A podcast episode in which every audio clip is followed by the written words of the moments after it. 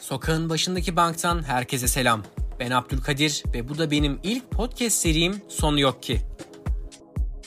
Bölüme başlamadan önce kocaman bir alkış istiyorum sizden. Çünkü aylaklık etmeden tamı tamına bir hafta sonra yeni bölümün kaydına başlamış bulunmaktayım.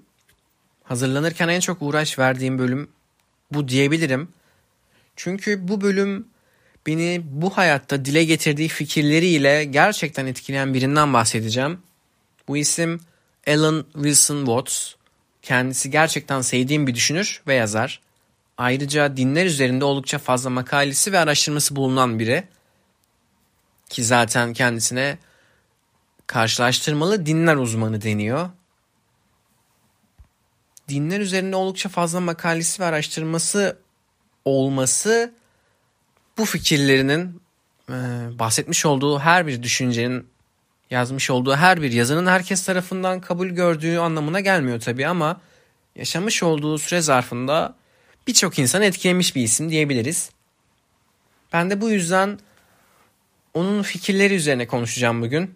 Daha doğrusu seçtiğim ve hoşuma giden bir yazıdan bahsedeceğim. Bu yazıyı kendiniz okumak isterseniz Google üzerinde The Dream of Life by Alan Watts yazarak ulaşabilirsiniz bu yazıya. Ben size bu yazının bir bölümünü çevirip yorumlayacağım ki zaten kısa bir şey. Şöyle başlıyoruz. Eğer bu illüzyondan uyanıp siyahın beyazı, kendinizin bir başkasını ve hayatın aslında ölümü ima ettiğini anlarsanız ki aynı şekilde ölüm de hayatı ima ediyor olabilir. Gerçek benliğinizin farkına varırsınız. Bu dünyaya yabancı biri gibi veya bu hayatı şans eseri yaşamakta olan birinden farklı olarak varlığınızın gerçek temelini anlamaya başlarsınız. Şimdi Alan Watts'un burada bizden anlamamızı beklediği şeyin şu olduğunu düşünüyorum ben. Hayatın içinde bambaşka bir hayat, hatta onun içinde başka bir hayat daha var. Dünyada milyarlarca insan var ve bu da bize sonsuz sayıda senaryo sunmakta bu demek oluyor ki şu an sizin yaşadığınız hayatın aynısını daha önce milyonlarca insanlar insan yaşadı ve nicesi yaşamayı bekliyor. Herkes farklı bir yol çiziyor kendine bulundukları bu yaşam labirentinde ama herkes aynı sonuca mı ulaşıyor? Bu sonuç iyi veya kötü mü? Yani başka bir çıkar yol yok mu? Veya bu yolculuğun bir sonu var mı? Sonu olmayan bir yolculuk var mı diye farklı senaryolar üretebiliriz. Gerçi benim asıl bilmek istediğim şey bu. Sonu olmayan bir yolculuk var mı bu hayatta? Sonlar sadece iyi ve kötüden mi ibaret? Ben sizlerin günün birinde yolculuğunuzu tamamladığınızda ki eğer bir sonu varsa bu yolculuğun bu sonuca ulaşmak için ömrünüz boyunca çabaladığınızı unutmamanızı istiyorum iyi veya kötü, karşınıza ne çıktıysa hepsinin bir bağlantısı var.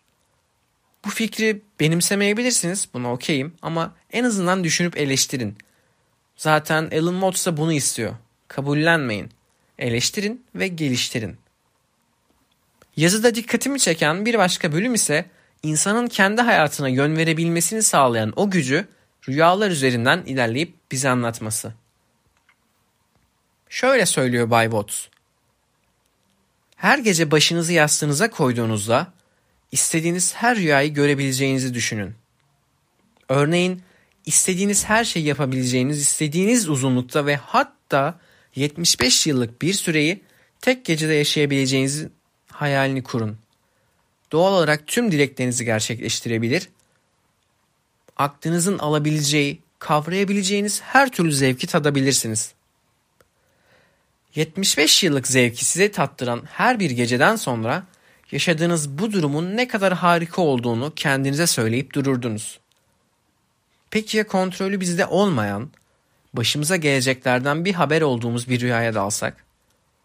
Eminim birçoğumuz durup karşılaştığı iyi veya kötü her durumda paçayı zor kurtardım derdi. Ama bu durum sizi daha macera, macera perest bir yapar ve sizi acaba karşıma ne çıkacak diye düşünüp şans ve kaderin olduğu bir masada kumar oynamaya zorlardı. Burada cümlelerini bitirip şunları ekliyor yazısına. Tüm bu bilinmezliğin ve sonsuz gücün sonunda yine de bugün yaşamakta olduğunuz hayatı hayal ederdiniz. Bu durumda önünüzde sonsuz bir seçenek zinciri oluşurdu ve bunun size verebileceği gücü hayal bile edemezsiniz. Yani kısaca herkesin kendi özünde Tanrı olduğunu ama kimsenin bunu kabullenmek istemediğini söylüyor. Düşünsenize sadece kendinden sorumlu olan bir Tanrı evrene ne kadar etki edebilir? Gerçi kendi hayatına yön verebilmek bile başlı başına tanrısal bir güç iken ne kadar görmezden gelebiliriz ki bu durumu? Bu haftalık benden bu kadar. Umarım beni dinlerken olumlu veya olumsuz, iyi veya kötü herhangi bir fikri çağrıştırabilmişimdir size. Eğer sohbetlerimizin kısa olduğunu düşünüyorsanız bana Instagram üzerinden ulaşmanızı istiyorum. Çünkü bazen anlattığım şeyler bana yeterli gelmiyor. Uzun veya kısa olduğunu anlayamıyorum. Bu noktada bana yardımcı olursanız çok sevinirim. Sağlıcakla kalın. Görüşmek üzere.